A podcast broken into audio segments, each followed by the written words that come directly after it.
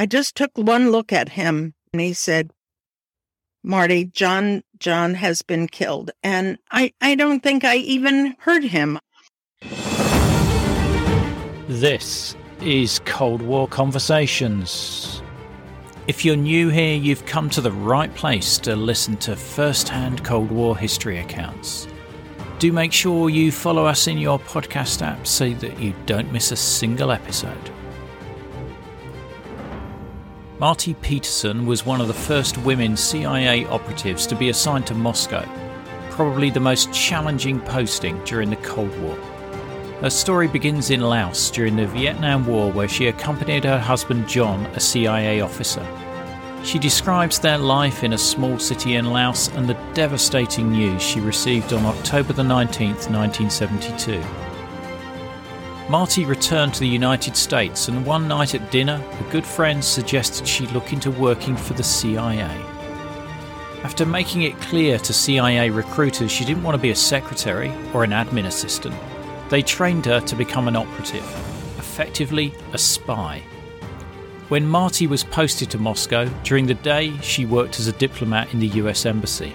At night, on weekends, and during her lunch breaks, she would report to the CIA station in the same building to do her work as an operative. Now, Cold War history is disappearing. However, a simple monthly donation will help keep this podcast on the air. You'll get the sought after Cold War Conversations drinks coaster as a thank you, and you'll bask in the warm glow of knowing that you are helping to preserve Cold War history. Hello, I'm Mick Packham from Worthing in the UK. I support the Cold War Conversations podcast financially, as it's important that these stories and experiences from the Cold War are preserved before they're lost. Just go to coldwarconversations.com slash donate. If a financial contribution is not your cup of tea, then you can still help us by leaving written reviews wherever you listen to us, as well as sharing us on social media. It really helps us get new guests on the show. I'm delighted to welcome Marti Peterson to our Cold War conversation. I went to a small liberal arts university in New Jersey and I studied sociology there, certainly not political science or anything that was anyway connected to what I eventually did. What sort of career were you thinking of at this point? When you're in college, you're very young, of course, and you don't have any, uh, certainly not technical in any way. I, I thought maybe I would become a social worker in schools or eventually I would teach in school. Um, and that's what I did. I went on to get my master's degree from the University of North Carolina, and I uh, taught in college, junior colleges. And it's in college that you meet your husband, John, isn't it? Right. I meet John the first week of college, and there were certainly was electricity there. Uh, but he and I dated other people and just became wonderful friends. It wasn't until our last two years that we uh, that I uh, started dating, and we dated exclusively. He he was a physics major, so he was a, a very very smart and um, I thought he would go on in education, you know, to get more degrees in physics. But he decided he wanted to be a journalist, and he was accepted at several good journalism schools in the U.S. when we graduated. But after that, um, he realized that he really couldn't be a journalist without authentic experience the Vietnam War was raging and the draft was active. So he decided he would go into the military. And uh, that's what he did. And I went on to work various jobs and moved around some. Is John drafted into the Vietnam War? No, he enlisted in the army for two years. And during that period, did you have any idea what he was doing? Yes, I knew he was, uh, he went to jump school, and I knew that he had joined the Green Berets. And I knew that was where the action was in Vietnam, if you weren't just a slug in a regular uh, military group. So I knew he had selected an elite group to work with. How do you handle knowing that he's in danger almost every day. How how do you carry on normal life? You you don't really know how you handle it, really, Ian. You just um you just live life every day, and I watch the news every night. And Walter Cronkite told me where the fighting was, and it never seemed to be where John was. Um, about five years ago, though, I read a book about what John did. And if I'd known what I know now and what I learned in that book, I certainly would have been horrified. But he came home alive, um, like many others didn't. 55,000 didn't. Indeed, indeed. And when he returns, I understand he decides to join the CIA. When when did he tell you about this uh, new career move? well, he uh, when he came back, he didn't say anything about CIA. Um, we weren't married, of course, at that moment when he came back. We shortly then got married in 1969. And um, it was only after we got married that he was allowed to tell me that he had applied to the CIA. so I, I took it on. It was what he wanted to do, and I was always game. He knew that. Were you vetted at all by the CIA when you got married, just to uh, check out your background? Uh, no. Um, when you marry someone, I had to fill out a form that said who I was, who my family was, where I'd lived, and all of that. And certainly that was, you know, a, a just a standard vetting. I think, uh, nothing no, no in, no security investigation or anything. So John gets posted to Laos, and you're going with him. Yes, um, that's always a curious point. People always wonder why. Why would you go to such a place with him? Well, the CIA liked couples to go. Um, it it was not an, a very dangerous place, Pakse Laos. It had been shelled, uh, mortar rounds had come in, um, but they'd shipped the children out and the wives all stayed behind. So the wives went because we were very useful as low wage secretaries and file clerks and pouch clerks. Um, I I certainly was enlisted in that group. It kept us from joining up in the afternoon, all the wives together and drinking daiquiris, frozen daiquiris.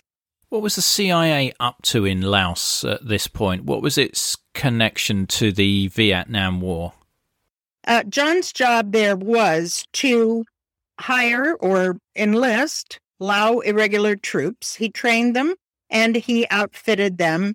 And then he um, had a plan, the CIA had plans, and inserted these Lao troops along the Ho Chi Minh Trail the Ho Chi Minh Trail went through where we were, 12 kilometers from our town. And so the troops, the Lao troops, were there to interdict the flow of the North Vietnamese army, both manpower and materiel, to South Vietnam. So that was their supply chain down through Laos to South Vietnam. And John's troops interdicted those those North Vietnamese troops.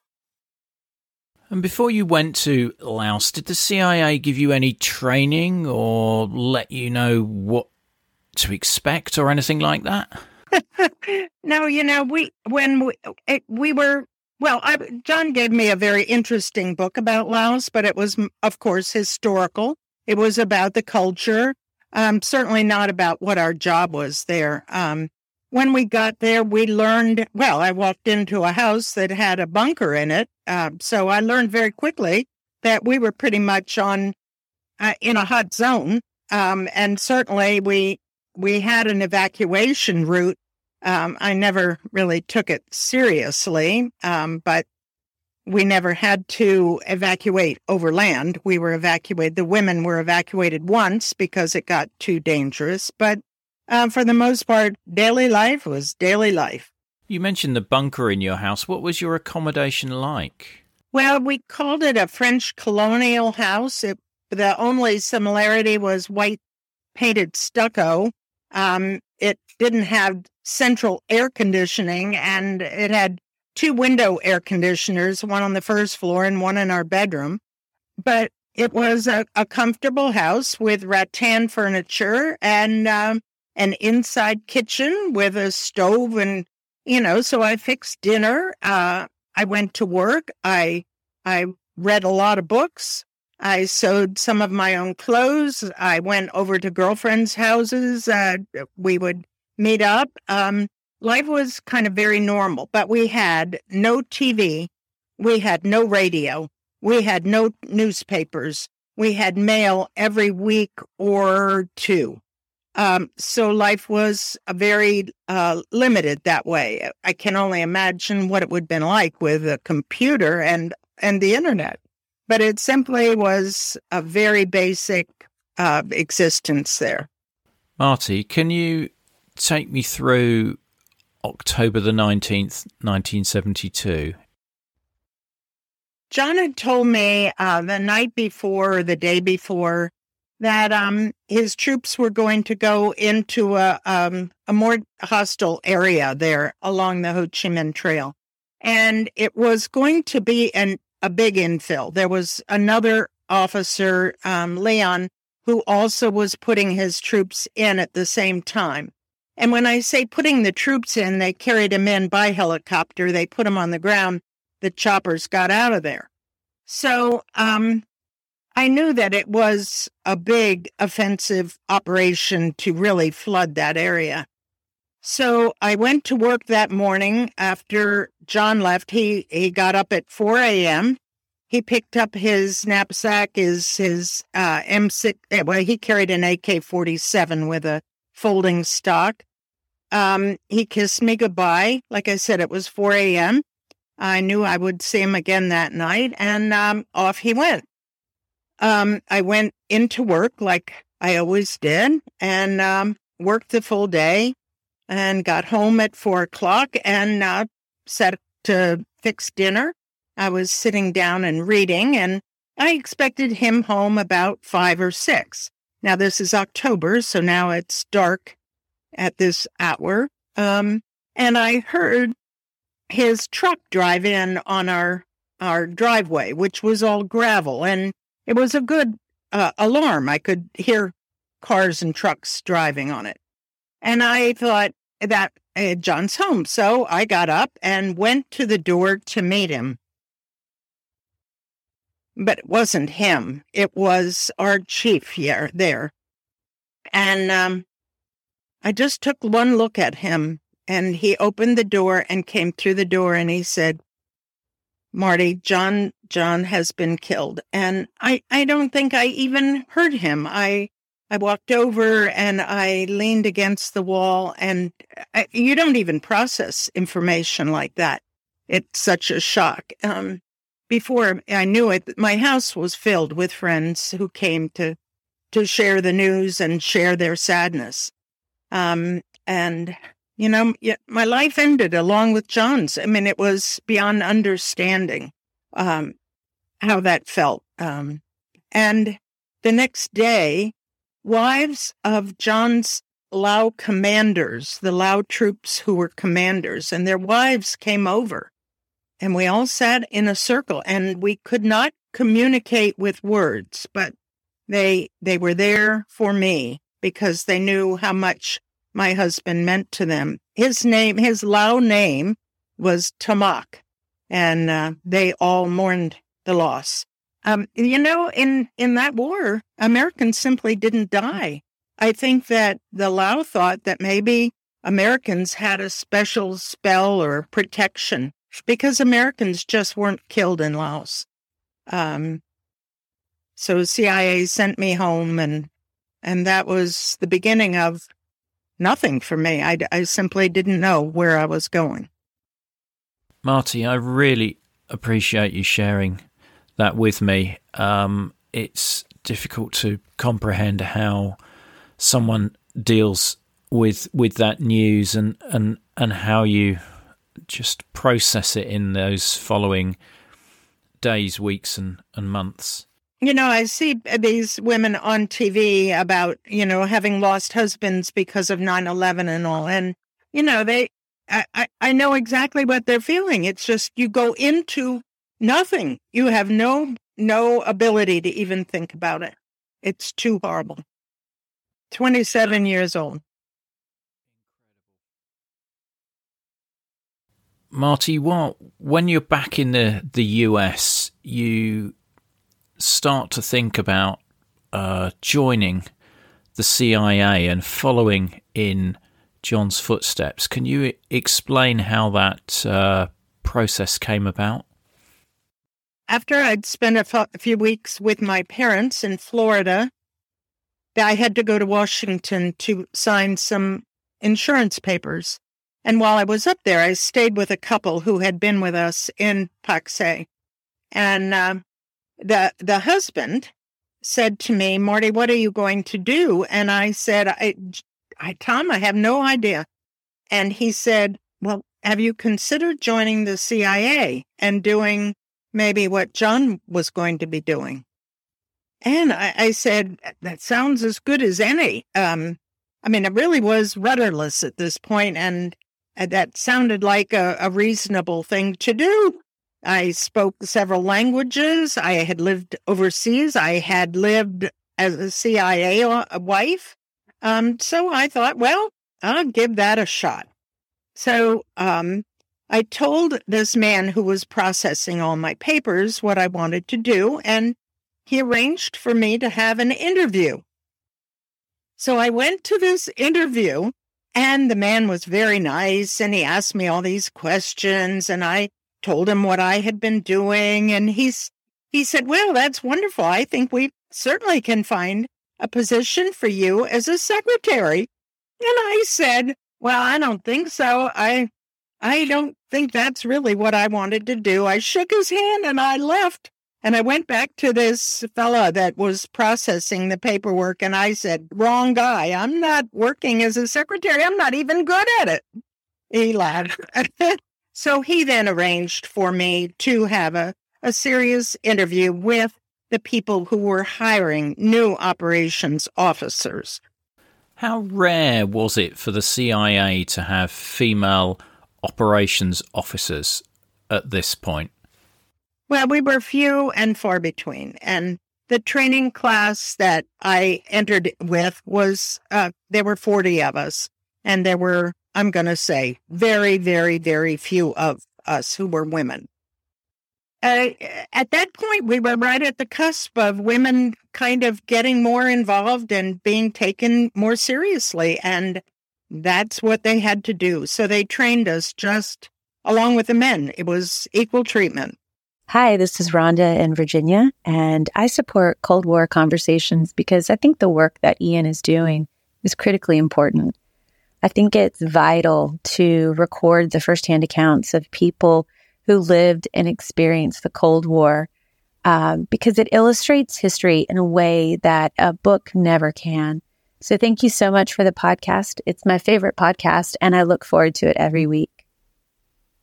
To be like Rhonda and help to preserve these incredible stories of the Cold War, as a monthly or annual supporter, you'll be able to listen ad free. You'll become one of our community get the sought after Cold War Conversations drinks coaster as a thank you, and you'll bask in the warm glow of knowing that you're helping to preserve Cold War history. Just go to coldwarconversations.com slash donate to find out more. What was that first day like arriving at the CIA headquarters? It was obviously an important day for you, nervous, but it was also a, a poignant day because of the date. Yes, when I when I walked in that building, I had been there before. I think um, in in such a different way. I had been there as a widow, and I walked in the front welcoming center um, of CIA. It's very impressive. General Donovan has a big statue, and there's a wall of stars of officers who've been killed in the line of duty.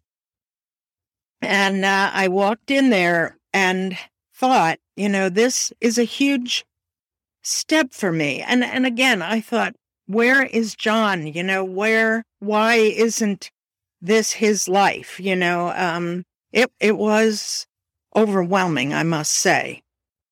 And it was John's birthday as well, wasn't it? July 3rd. Yes. Um, yeah, it was a momentous day. Um, not, not, certainly not like any of the others who I was joining in that group. And you know, funny, I, I didn't really tell them all the details uh, of my husband's death and all. Uh, I wanted to be me and I wanted to be worth, you know, the same as everyone else. Um, I always worried about being the widow that they had to hire, but I felt I qualified for for being an equal, and they treated me that way. Can you tell me anything about the uh, initial training that you had with the CIA?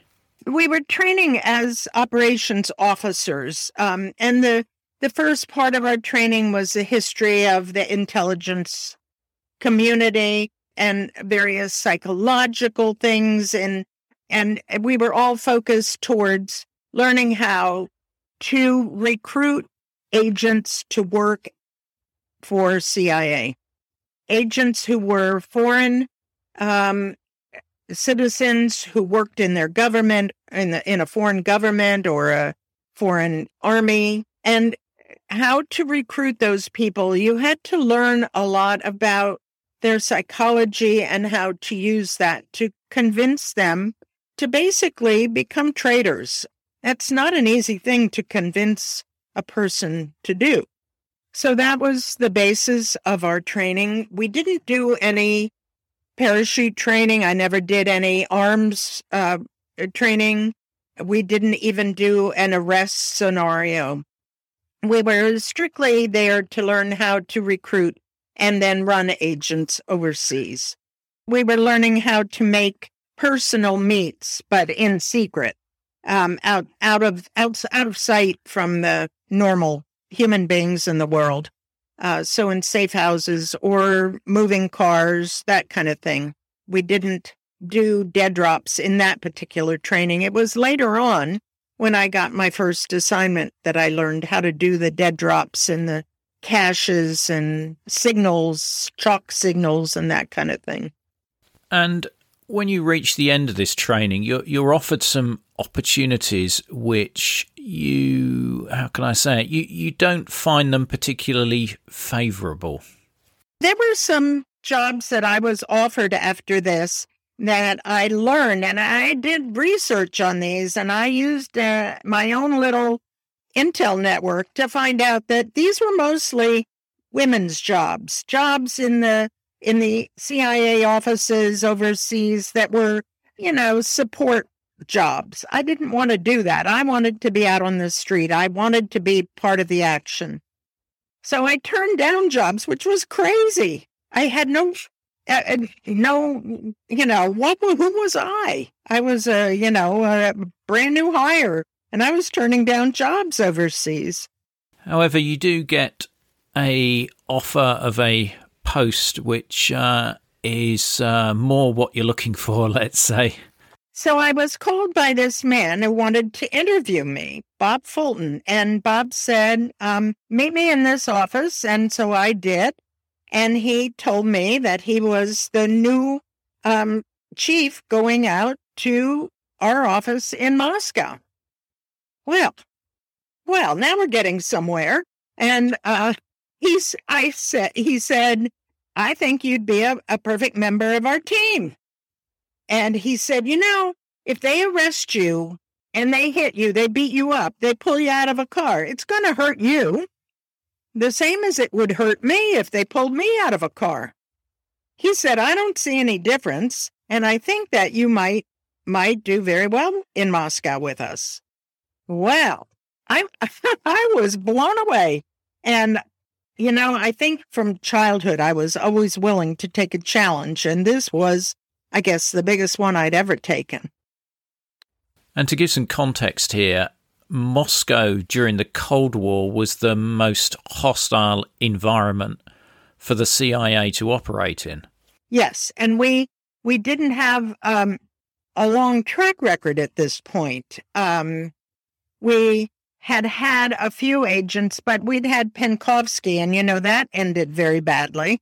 Um, and then the the agents we tried to run before that, it, hadn't worked very well. But we were working kind of with new management and a new way of operating that I think worked much better um, and certainly offered us uh, great opportunities collect significant intelligence. Indeed, which we will come on to uh, shortly. But did you know any Russian at this point?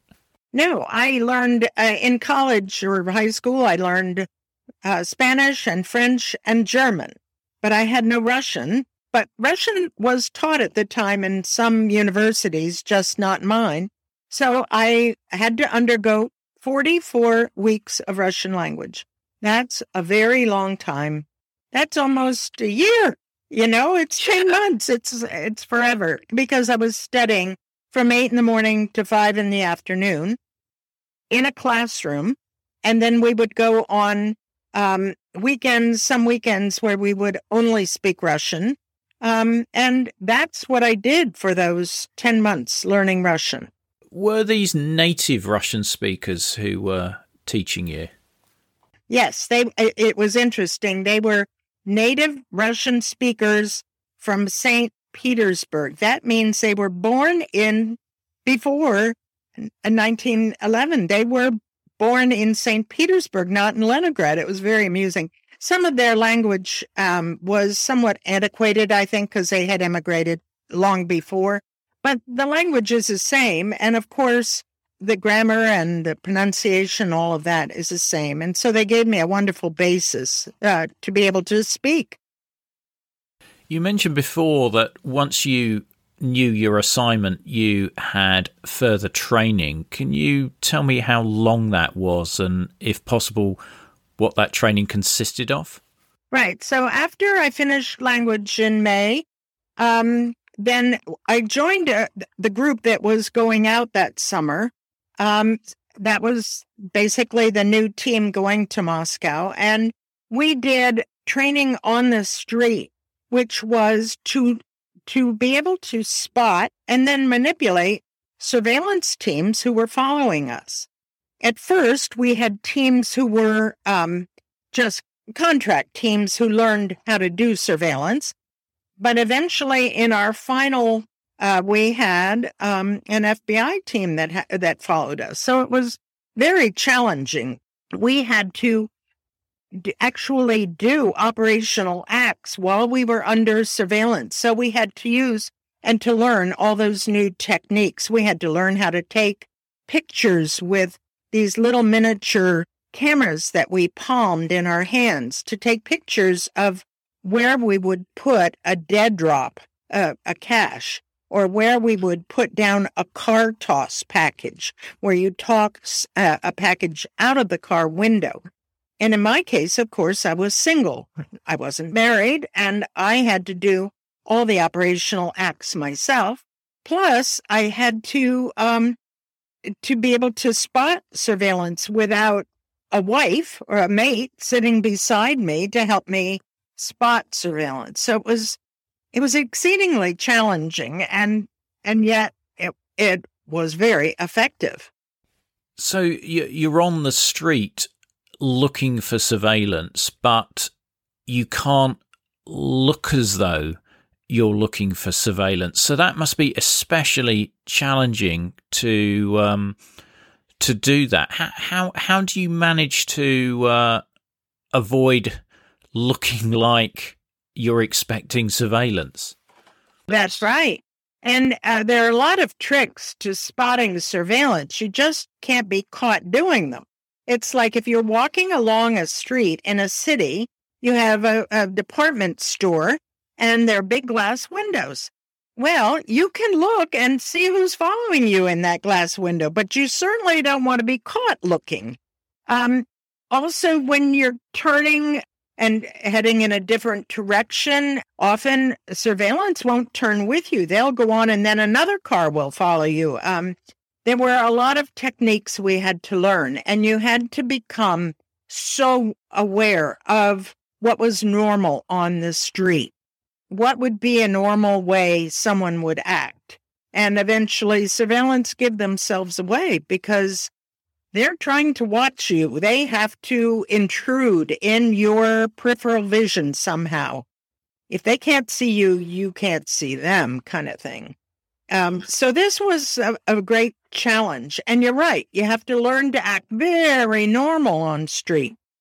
And and that was often a critique we had was, you know, Marti, you you made that drop and then you sped up. And that's because your adrenaline kicks in and your heartbeat races and you know you've done it you've gotten away with it and then you start walking faster. Well that's a real giveaway if someone is watching you. What did she just do? Incredible sorts of uh, little details that just give you away in those circumstances. Absolutely.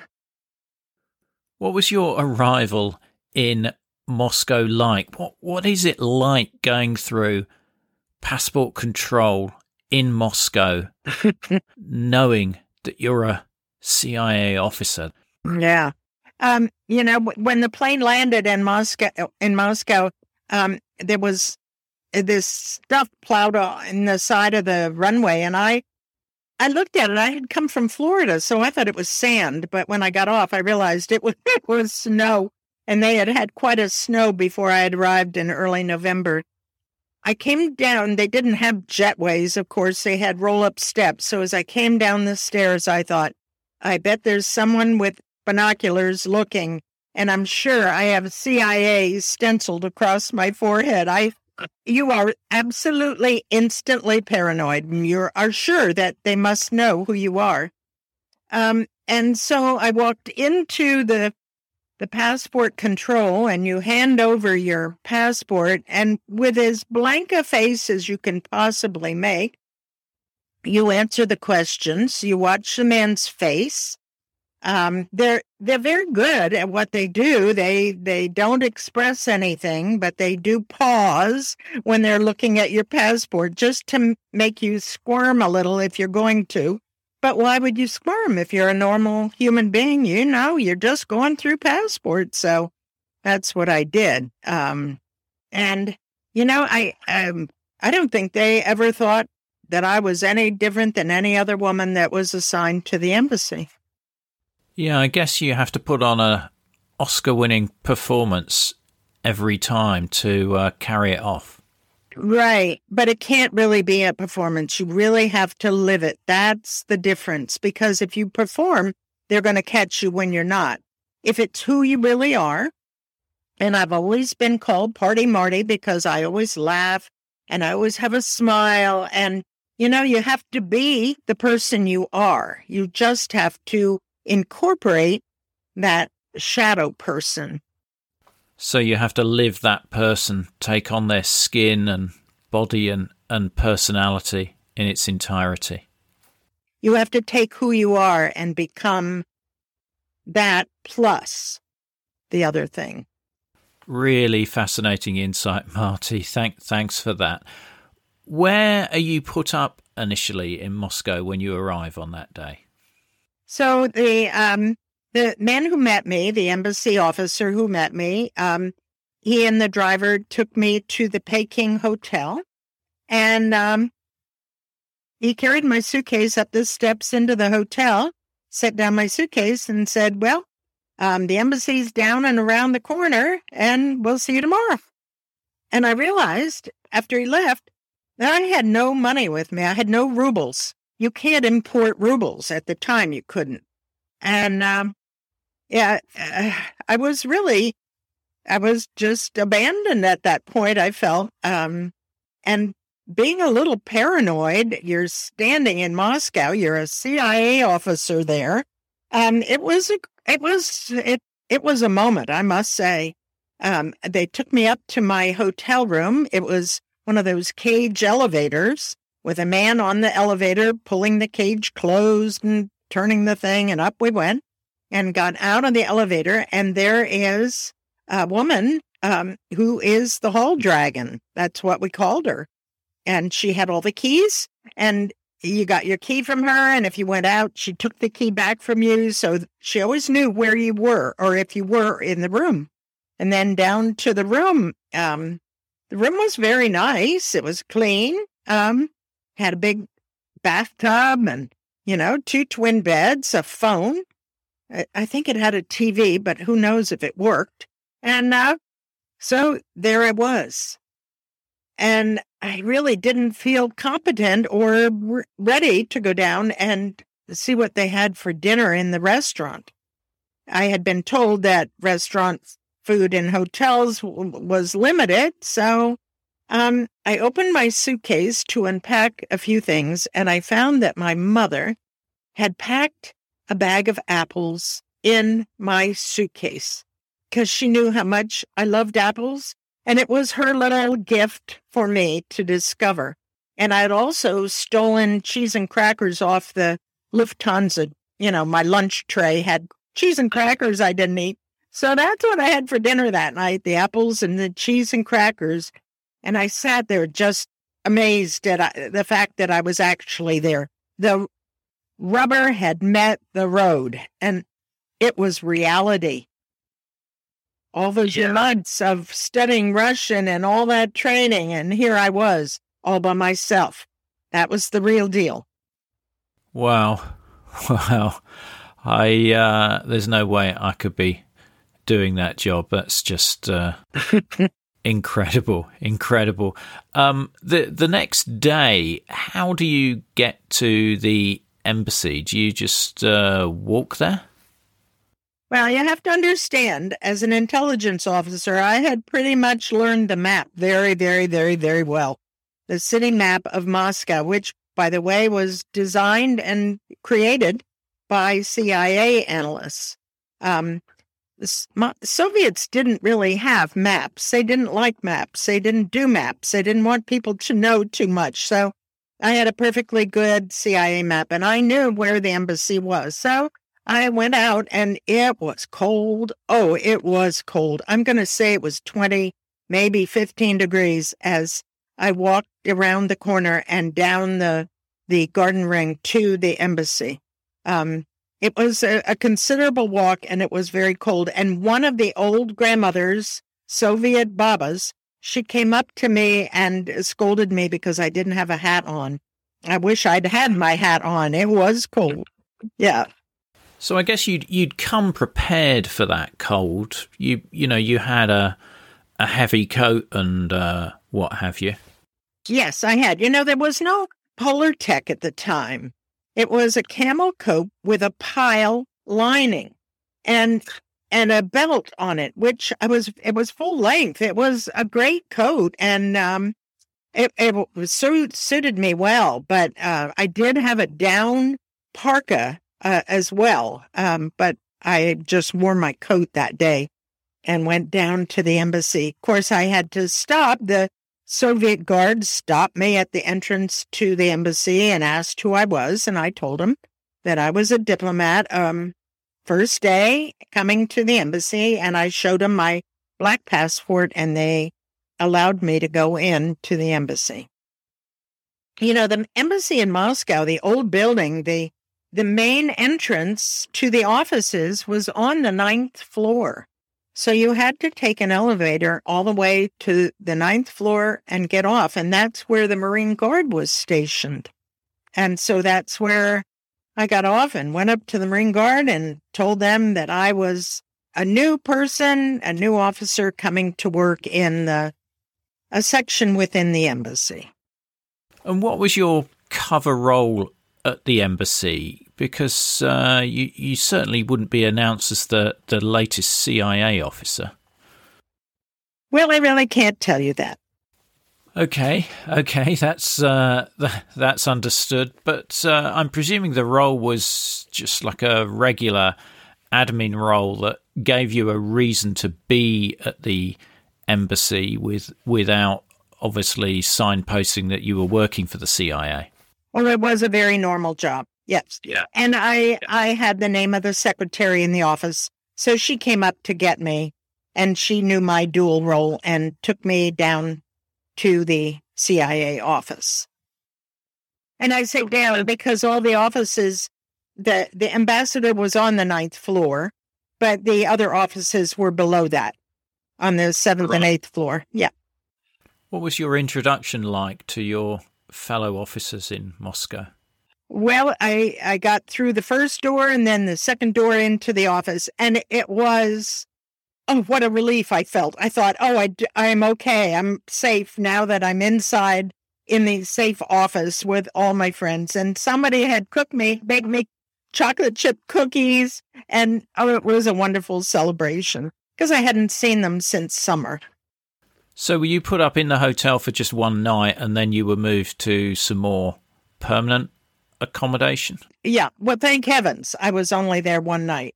I had checked in with the admin section in the um, embassy and I said, please, could you make sure I, I can get transferred to my my permanent apartment at, during the day? And she had made that happen. And so at the end of the day, the driver took me out to my apartment, which was um, south of the embassy, still within Moscow, but several miles south. Who else lived in that block? Was it just diplomats or were there other Soviet citizens living there? Well, diplomats, businessmen, and journalists. And it was four high rise buildings. There were no Russians, no Soviet citizens there. There was a guard. It was all gated. It was all fenced in. There was a guard there he was to keep this the Soviet citizens from coming in. But of course, we knew why he prevented that. He didn't want anyone to, you know, any Soviet citizen to penetrate this um, very pure kind of foreign ghetto. We called it the diplomatic ghetto. Yeah, I guess they want to minimize the uh, possibility of you corrupting any uh, Soviet citizens. Of course, and what they actually did was they the guy, the guard at the gate, he would trigger the surveillance teams who then would follow targets of any any nature who they thought they should follow. You're now in the CIA offices in the Moscow embassy. What do they start you off working on?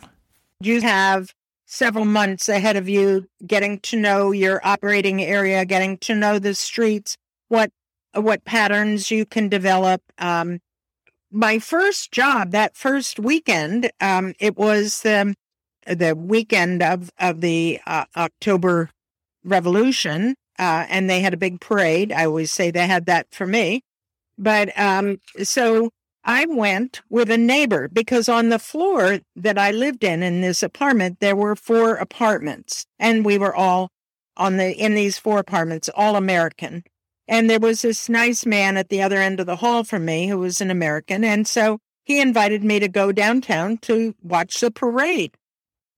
Well, um, that's what we did. And when I learned how to look for surveillance, the one thing I always knew you can never see surveillance if you're on foot because they can totally surround you and you will never see them because you can't get far enough away you can't drag them far enough away to be able to identify them. Anybody can be a surveillant on the street. So um, I was just basically getting area knowledge by going with him downtown.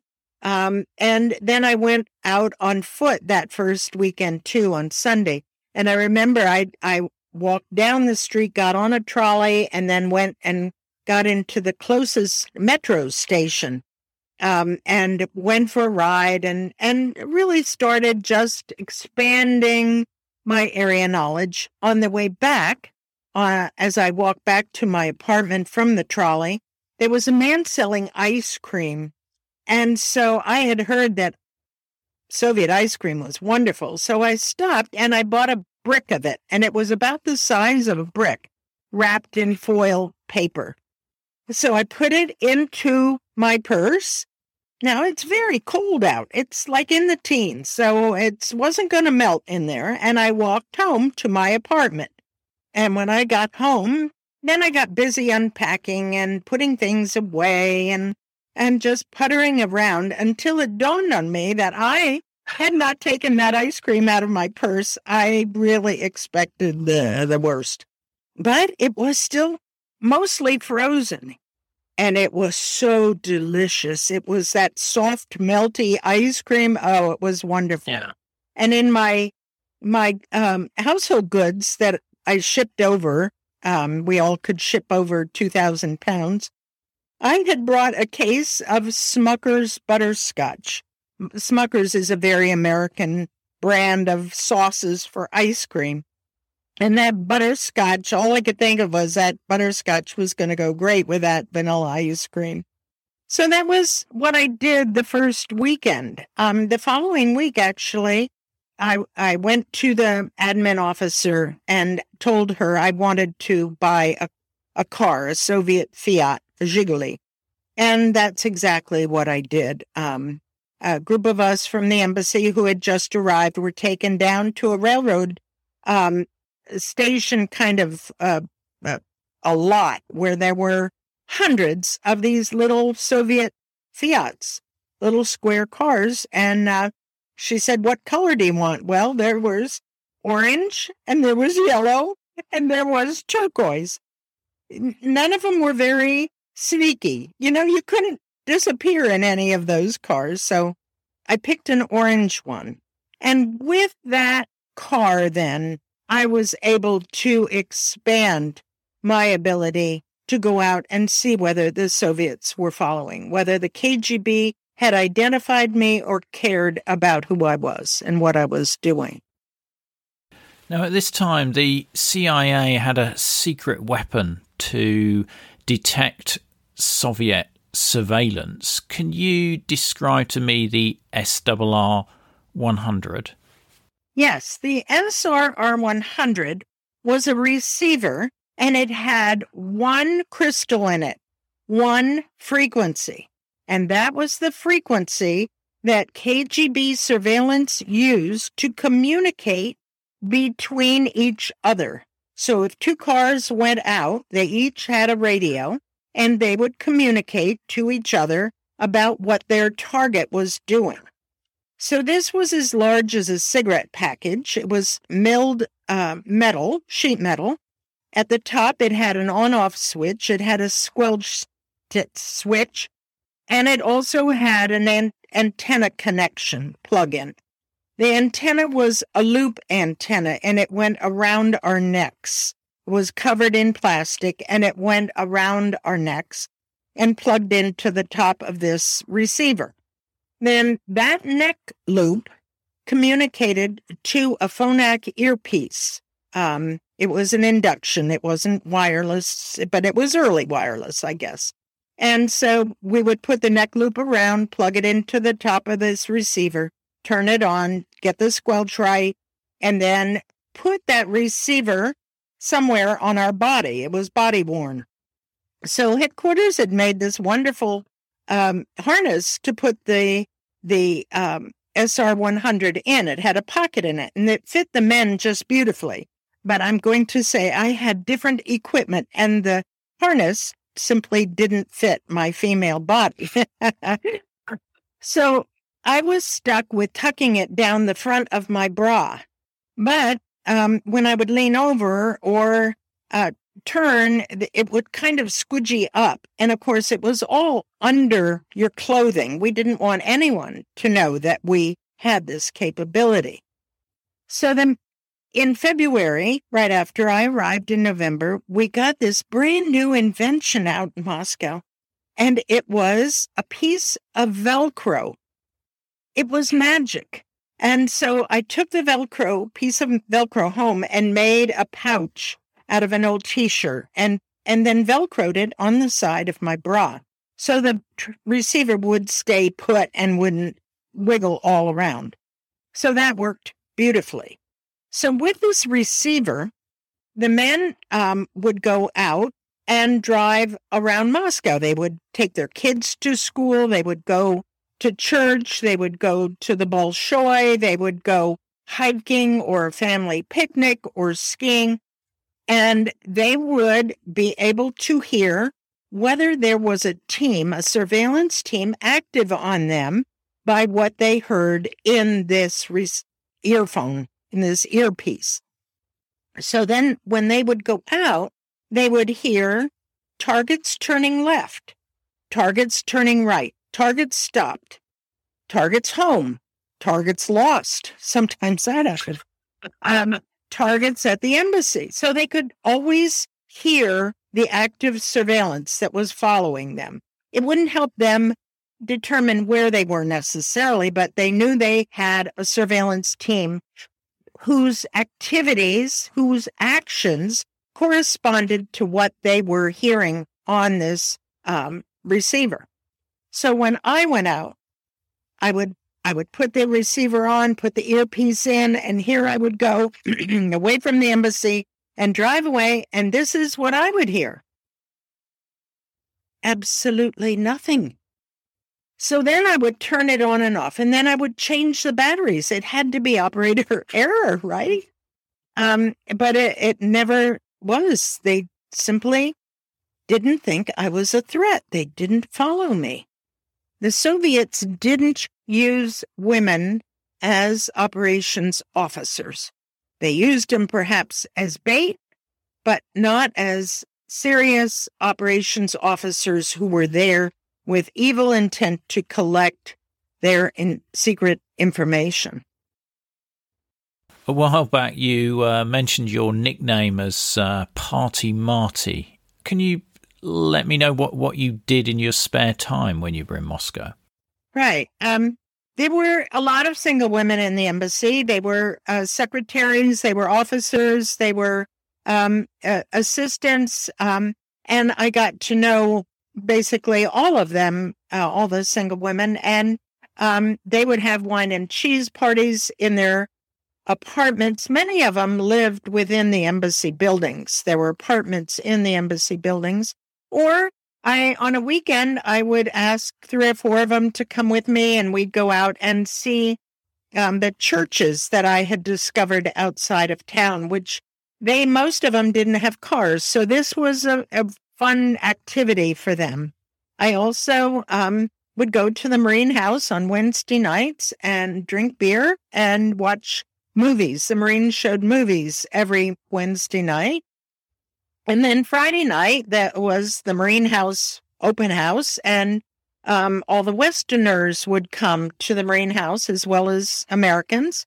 Um, we'd drink beer, we'd dance. It was the 70s, it was disco. Um, and so I had a presence, you know, I was observable.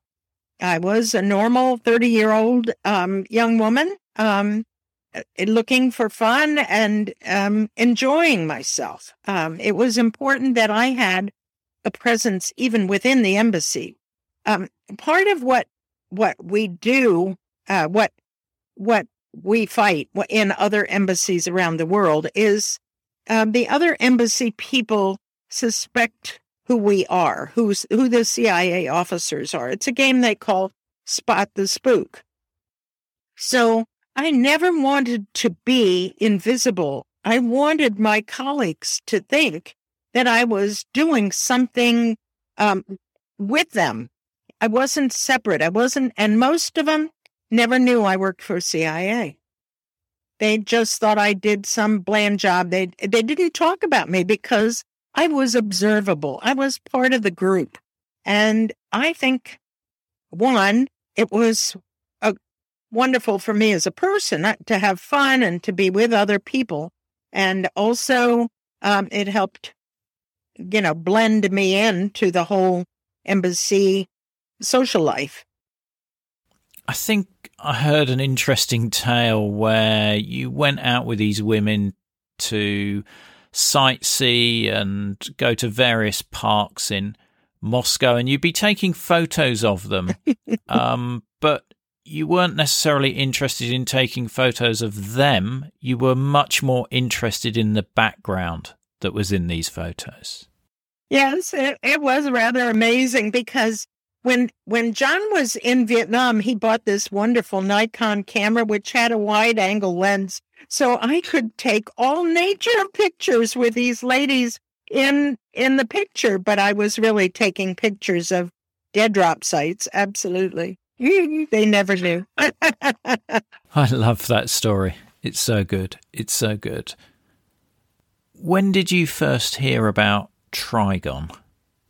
Sorry, we're going to have to uh, end the episode there. So do make sure that you're subscribed so you don't miss out on next week's episode with uh, Marti. It's a corker. Do make sure you visit the episode notes where there's videos, photos, and links to Marti's book. Now, this podcast would not exist without our financial supporters, and I want to thank one and all of them for their generous support.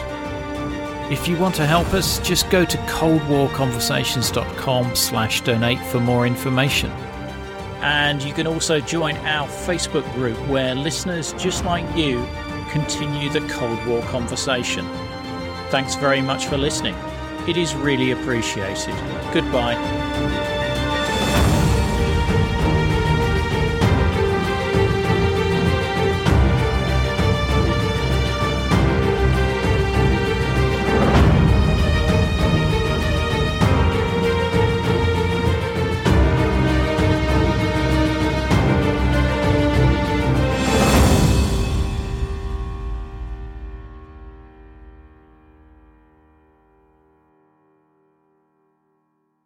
Not enjoying the ads? Well, you can avoid them by going to coldwarconversations.com slash donate. By becoming a monthly or annual supporter, you'll enjoy ad-free listening, become a part of our community, receive the sought after Cold War Conversations drinks coaster, and bask in the warm glow of knowing that you're helping to preserve Cold War history.